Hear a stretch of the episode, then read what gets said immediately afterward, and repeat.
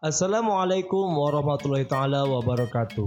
Selamat datang di Alba Satu Podcast.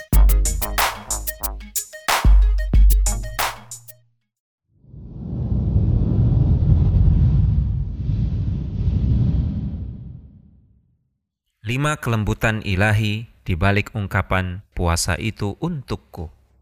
Sobat, mari sejenak bertafakkur tentang keagungan ibadah puasa. Ketika Allah Subhanahu wa taala berfirman dalam sebuah hadis qudsi yang artinya seluruh amalan anak Adam untuk mereka sendiri kecuali puasa. Sungguh ibadah puasa itu untukku. Akulah yang langsung akan memberikan imbalannya. Dalam hadis yang mulia ini Allah berfirman, puasa itu untukku. Para ulama menjelaskan beberapa hikmah dan alasannya.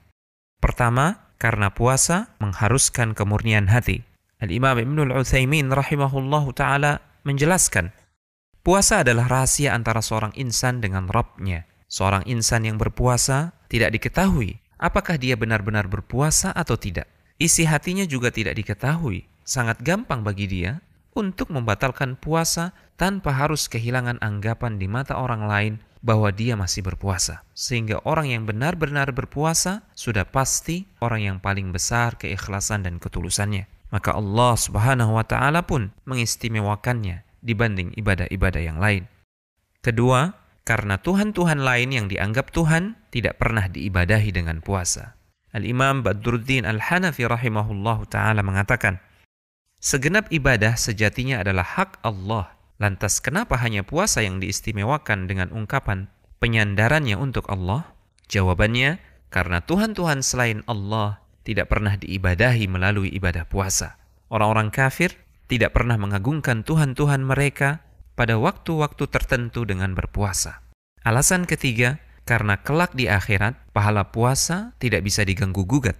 Al-Imam Ibnul Utsaimin rahimahullahu taala mengungkapkan, Sebagian ulama mengatakan bahwa makna penyandaran khusus ibadah puasa kepada Allah adalah karena kelak di hari pembalasan saat seseorang memiliki dosa kezaliman terhadap orang lain, maka pahala-pahala yang dimiliki orang tersebut akan diambil dan diberikan kepada orang yang pernah ia zalimi di dunia, kecuali pahala puasa. Ia tidak diambil sedikit pun, juga karena ia diperuntukkan bagi Allah Azza wa Jalla semata, bukan untuk manusia.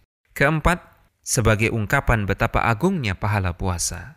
Rasulullah Shallallahu Alaihi Wasallam bersabda yang artinya, setiap amalan anak Adam pahalanya digandakan. Satu kebaikan akan digandakan pahalanya sepuluh kali lipat sampai tujuh ratus kali lipat. Kecuali puasa, pahalanya tidak terbatas. Ia adalah untukku semata dan aku sendiri yang akan memberikan ganjarannya. Orang yang berpuasa itu meninggalkan syahwat dan menahan diri dari makanannya karena aku. Kelima, karena puasa adalah momentum untuk mentadaburi kemahasempurnaan sifat-sifat Allah Subhanahu wa taala. Inilah yang diisyaratkan oleh Al-Imam Ibnul Jauzi rahimahullahu taala mengatakan, tidak makan, tidak minum, dan tidak membutuhkan pasangan adalah di antara sifat-sifat Allah yang maha sempurna. Dan puasa seolah mengingatkan kita akan kemahasempurnaan sifat-sifat Allah tersebut. Hanya dia yang memiliki sifat-sifat tersebut, maka hanya dia pula yang layak untuk disembah dan diibadahi. الحجة دوت كوم.